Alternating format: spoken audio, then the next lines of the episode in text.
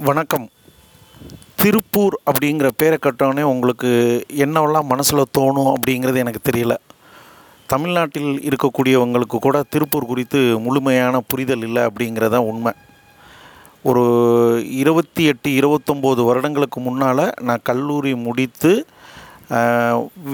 வீட்டில் சும்மா சுற்றிக்கிட்டு இருந்தேன். அப்போ வந்து வீட்டில் வந்து எல்லா இளைஞர்களும் சந்திக்கக்கூடிய வீட்டில் திட்டிக்கிட்டு இருப்பாங்கள்ல அந்த மாதிரி உண்டான காலகட்டத்தில் வந்து திடீர்னு எனக்கு தெரிந்த ஒரு நண்பர் அவர் வந்து வாட்ச் கடை வச்சுருந்தார். அவர் பாலத்தில் உட்காந்து நாங்கள் உட்காந்து பேசிக்கிட்டு இருக்கும்போது நண்பர்களோட சாயங்காலமான நண்பர்கள் அத்தனை பேரும் ஒரு பெரிய கும்பலாக சேர்ந்து ரோட்டு ஓரத்தில் ஒரு பாலத்தில் உட்காந்து பேசிக்கிட்டு இருப்போம். வரக்கூடிய பொண்ணுங்க பசங்க எல்லாரோடையும் கலாய்ச்சிக்கிட்டு ஒரு ஜாலியான இளமை பருவம். இருபத்தோரு வயசுலலாம் என்னென்ன சேட்டை பண்ணுவோமோ அத்தனையும் நம்ம பண்ணிக்கிட்டு இருப்போம் பார்த்தீங்களா? அந்த மாதிரி பண்ணிக்கிட்டு இருக்கும்போது அவர் இந்த வாட்ச் கடை வச்சுருந்த ஒரு பேர் நாச்சியப்பன். அவர் அங்கேருந்து வந்தார். வரும்போதே போகும்போதே என்னை பார்த்துக்கிட்டே போனார். பார்த்துக்கிட்டு போகும்போது திரும்பி வரும்போது டே இங்கே வாடா அப்படின்னு சொல்லி என்னை கூப்பிட்டாரு. கூப்பிட்டோன்னே என்னண்ணே? அப்படின்னு போய் பக்கத்தில் நிற்கும்போது நாளைக்கு காலையில் நீ திருப்பூர் போகிற மாதிரி இருக்கும் தயாராகிரு அப்படின்னாரு. எனக்கு ஒன்றுமே புரியலை. எதுக்குண்ணே திருப்பூர்? திருப்பூர் எங்கேண்ணே இருக்குது? அப்படின்னு கேட்டேன். தூக்கி போட்டு மிதிச்சே விடுவேன். இங்கே இப்படியே காலை முழுக்க உட்காந்துக்கிட்டு பாலத்தில் உட்காந்துக்கிட்டு உரண்டை இழுத்துக்கிட்டு அசிங்கமாக இல்லை உனக்கு? காலேஜ் முடிச்சுட்டு எங்கேயாவது பொழப்புத்தனத்தை பார்க்குறதுக்கு போகிறத விட்டுட்டு இங்கே உட்காந்துக்கிட்டு உங்கள் அப்பாவுடைய வாழ்க்கை என்ன? அவருடைய தரம் என்ன? இப்படி ரவுடி பயல்களோடு உட்காந்துக்கிட்டு ஆட்டம் போட்டுக்கிட்டு இருக்கிற ஒருத்தருக்கு அங்கே நூல் டிப்போவில் ஆள் தேவைப்படுதான் நீ அங்கே போகிற மாதிரி இருக்கும். உன்னை பற்றி முழுமையாக சொல்லியிருக்கிறேன் அப்படிங்கிற மாதிரி உங்கள் அப்பாட்ட இப்போ தான் நான் பேசிட்டு வந்தேன். நீ தயாராகிரு அப்படிங்கிற மாதிரி சொன்னார். எனக்கு ஒன்றுமே புரியலை.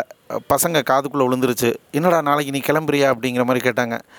எனக்கு ஒன்றுமே புரியலடா. திருப்பூர் எங்கே இருக்குது அப்படின்னோடனே ஒருத்தனுக்குமே தெரியலை. என்னோடய பா பாலிடெக்னிக் முடித்தவன் என்னோட இருந்தான் டிகிரி முடித்தவன் டிகிரி படிச்சுக்கிட்டு இருக்கிறவன் டென்த்து படிச்சுக்கிட்டு இருக்கவன் ப்ளஸ் டூ படிக்கிறவன் எல்லாமே கும்பலாக ஒரு பத்து பதினஞ்சு பேர் அந்த இடத்துல உட்காந்துருந்தான் ஒருத்தனுக்கு திருப்பூர் குறித்து முழுமையான புரிதல் இல்லை.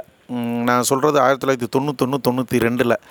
அதுக்கப்புறம் வந்து எங்கள் அப்பாட்ட அவர் முன்னாடியே சொல்லிட்டார் போல இருக்கு நைட்டு வீட்டுக்கு வந்தவர் திருப்பூருக்கு இவனை கிளப்பி விடுங்க இங்கே இருந்தால் இவன் ஆட்டம் போட்டு கெட்டு போயிடுவான் போல் தெரியுது இவனை திருத்தவே முடியாது போல் தெரியுது அப்படிங்கிற மாதிரி சொன்னார்.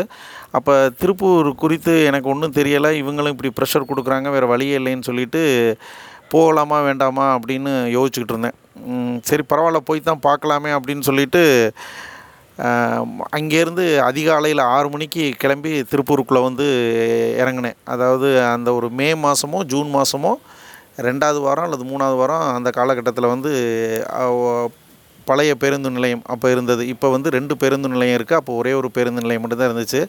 அங்கேருந்து இறங்கி எங்கள் ஊரில் வந்து எப்போதுமே வேஷ்டி தான் கட்டுற பழக்கம். காலேஜுக்கு போகும்போது மட்டும்தான் பேண்ட் போடுவோமே தவிர வேஷ்டி தான் கட்டுற பழக்கம் மற்ற எல்லா தினங்கள்லையும். கைலியெல்லாம் கட்ட முடியாது கட்ட விட மாட்டாங்க வீட்டில் அதனால் அந்த வேஷ்டியோடே கிளம்பி வந்து மதிய நேரத்தில் அந்த பழைய பேருந்து நிலையத்துக்கு பக்கத்தில் ஒரு சரவண பவன் ஹோட்டல் இருந்துச்சு. இதில் ஒரு பெரிய ஆச்சரியம் என்னென்னா இருபது வயசு வரைக்கும் ஊரில் எந்த ஹோட்டல்லையும் சாப்பிட்டதே இல்லை சாப்பிட விட மாட்டாங்க சாப்பிட்றதுக்கு உண்டான வாய்ப்பும் இல்லை. முத முத வந்து ரொம்ப அப்படி கல்லூரி படிக்கும்போது வெளியில் ஒரு சில ஹோட்டலில் மட்டும்தான் சாப்பிட்ருக்கேனே தவிர உணவகத்தில் போய் சாப்பிட்டு ருசியாக பலவிதமான உணவுகளை ருசித்து சாப்பிட்டதெல்லாம் இருபது வயசு வரைக்கும் அந்த மாதிரி வாய்ப்பு அமையலை. குடும்பத்தில் அவ்வளவு கெடுபிடி ஸ்ட்ரிக்டாக வச்சுருந்தாங்க. ஒழுக்கம்ங்கிற பேரில் வந்து ஒரு பெரிய சர்வாதிகார போக்கை எங்கள் அப்பா வந்து என் மேலே என் மேலே மட்டும் இல்லை அண்ணன் தம்பி அக்கா தங்கச்சி எல்லார் மேலேயுமே அவர் ஆதிக்கம் செலுத்தி இருந்தார். அதுக்கப்புறம் வந்து இங்கே திருப்பூர் வந்து சேர்ந்த பிறகு அந்த நூல் டிப்போவில் போய் ஜாயின் பண்ணிவிட்டு எனக்கு ஒன்றுமே புரியலை. இங்கே இருக்கக்கூடிய மொழி பேச்சு இவங்களுடைய பண்பாடு கலாச்சாரம் எல்லாமே தலைகளாக இருந்துச்சு. ஏன்னா இருபது வயசு வரைக்கும் பள்ளிக்கூடங்கள் கல்லூரிகள் பாடங்கள் ஒரு வெகுளித்தனம் வெள்ளந்தித்தனம் அப்புறம் தென் மாவட்டத்துக்கு இருக்கக்கூடிய நக்கல் நையாண்டி இந்த மாதிரி வாழ்க்கையே வாழ்ந்துட்டு வந்துட்டு திடீர்னு ஒரு கடல் பயணத்தில் வந்து நடுவில் தூக்கி போட்டால் நீச்சல் தெரியாதவன் எவ்வளோ தடுமாறுவான். அந்த மாதிரி சூழலில் தான் வந்து இங்கே வந்து சேர்ந்தேன். பட் இங்கே வந்து சேர்ந்த பிறகு வந்து பார்த்திங்கன்னா மொத்தமாக அந்த நூல் டிப்போவில் இருக்கிறவர் அவரும் செட்டியார் தான். இங்கே ஊரில் இருக்கிறவர் அவர் ஒரு பிரபல்யமான குடும்பத்தை சேர்ந்தவர். அப்புறம் வந்து எனக்கு என்ன பொறுப்பு கொடுத்தாங்க அப்படின்னா முதல்ல அக்கௌண்ட்ஸ் வேலை கொடுத்துருந்தாங்க. அதாவது எவ்வளோ நூல் போய் ஒவ்வொரு மில்லுலேருந்து வருது எங்கே யார் யாருக்கு போகுது அவங்க எப்போ பணம் கொடுத்தாங்க எப்போ தர்றதா சொல்லியிருக்காங்க நூல் பை ஏற்றி விடும்போதே போஸ்டடு செக்குன்னு சொல்லுவாங்க. அதாவது ஒரு மாத தவணை ரெண்டு மாத தவணைன்னு சொல்லிட்டு அந்த மாதிரி தான் அவங்கள்ட்ட வந்து காசோலை வாங்கி வச்சுக்கணும். அதாவது என்ன அப்படின்னா ஒரு நாலு லட்ச ரூபாய்க்கு சரக்கு எடுக்கிறாங்க அப்படின்னா அந்த நாலு லட்ச ரூபாய்க்கு ரெண்டு மாதம் தவணை கேட்டாங்கன்னா அதுக்கு ஒரு மினிமம் இன்ட்ரெஸ்ட் மாதிரி போட்டு மொத்த தொகையும் போட்டு அவங்களுடைய கையெழுத்து வாங்கி அந்த செக்கை நம்ம உள்ளே வாங்கி வச்சுக்கணும். அதை ஒரு பேரேடில் குறித்து வச்சுக்கணும். அதுக்கப்புறம் வந்து பார்த்திங்கன்னா அந்த குறிப்பிட்ட தேதி வந்தோடனே பேங்க்கில் கொண்டே நம்மளே போடணும். அப்புறம் மில்லுலேருந்து திண்டுக்கல்லேருந்து மில்லு வரும். அண்ணாமலையார் மில்லுன்னு சொல்லிட்டு ஒரு மில்லு இருந்துச்சு. அப்புறம் உடுமலைப்பேட்டையிலேருந்து ஜிவிஜி மில்லுன்னு சொல்லிட்டு ஒரு மில்லு வரும். அப்புறம் இது தவிர காடேரியம்மாள் அப்படிங்கிற ஒரு நூல் மில் இருக்குது. இங்கேருந்து மில்லெல்லாம் வரக்கூடிய பை பூரா வந்து லாரியில் வந்து இறங்கும். குடோன் வந்து ஆஃபீஸ்க்கு பக்கத்தில் இருந்துச்சு. அங்கே நம்ம தான் போய் இறக்கி ஒவ்வொரு பையையும் கொண்டு போய் இறக்கணும். இந்த பனியன் தொழிலில் வந்து நூல் தான் ஆதாரமான ஒரு விஷயம். அந்த நூலில் வந்து காடேடு கோமுடு அப்படிங்கிற ரெண்டு விஷயமா சொல்கிறாங்க காடேடு அப்படிங்கிறது தரம் வந்து கொஞ்சம் குறைவாக இருக்கும். கோமுடுங்கிறது கொஞ்சம் பளபள அப்படிங்கிற லெவலில் இருக்கும். நல்ல பனியன்லாம் நீங்கள் போடும்போது கொஞ்சம் நைஸாக இதமாக இருக்கிற மாதிரி இருக்கிறதெல்லாம் கோமுடு நூலில் தான் பயன்படுத்துவாங்க. இதெல்லாம் எனக்கு இங்கே வந்த பிறகு தான் தெரிஞ்சது. அப்புறம் வந்து அந்த நூல் பை குடோனில் போய் நம்ம போய் உட்காந்துருக்கும்போது ஒன்றுமே வேறு எந்த வழியுமே இருக்காது. ஒரு ஒம்போதரை மணிக்கு நம்ம குடோனை போய் திறந்து இருக்க சொல்லுவாங்க. அப்புறம் ஒம்போதரை மணிக்கு போயிருந்தோம்னா ஒரு பதினோரு மணிக்கு ஒரு வண்டி வரும். அந்த வண்டியில் வந்து ஒரு ம நாலு பேர் வருவாங்க. ஒரு சீட்டு இங்கே ஆஃபீஸ்லேருந்து சீட்டு கொடுத்து விடுவாங்க. அந்த சீட்டை பார்த்துட்டு எத்தனை பை எந்த மில்லு என்ன கவுன்ஸு அதை கவுன்ஸு அப்படிங்கிறாங்க. அந்த tens twenties twenty fours thirties thirty forties இப்படி இதில் கார்டடு கோம்புடுன்னு சொல்லிட்டு அந்த வகை அந்த ரகம் அந்த மில்லு அந்த பேரெல்லாம் அதில் இருக்கும். அதை வந்து அப்படியே வந்து நம்ம ஏற்றி விடணும். பக்கத்தில் போய் நின்று வேறு எதுவும் பையை மாற்றிடக்கூடாது கூடுதலாக ஏற்றுக்கக்கூடாது அப்புறம் கிட்டத்தட்ட வந்து பார்த்திங்கன்னா மதிய நேரம் சாப்பாடு ஒரு ரெண்டு மணிக்கு போனோம்னா மறுபடியும் நாலு மணிக்கு வந்து திறக்கணும். திறந்து முடிஞ்ச பிறகு மறுபடியும் ரெண்டு பேர் வருவாங்க. மொத்தத்தில் வந்து காலையில் ஒரு ஒம்பது மணிக்கு போயிட்டு சாயங்காலம் அஞ்சு மணி வரைக்கும் தான் டெப்போ திறந்துருக்கும். ஆஃபீஸும் சரி நூல் டிப்போவும் சரி.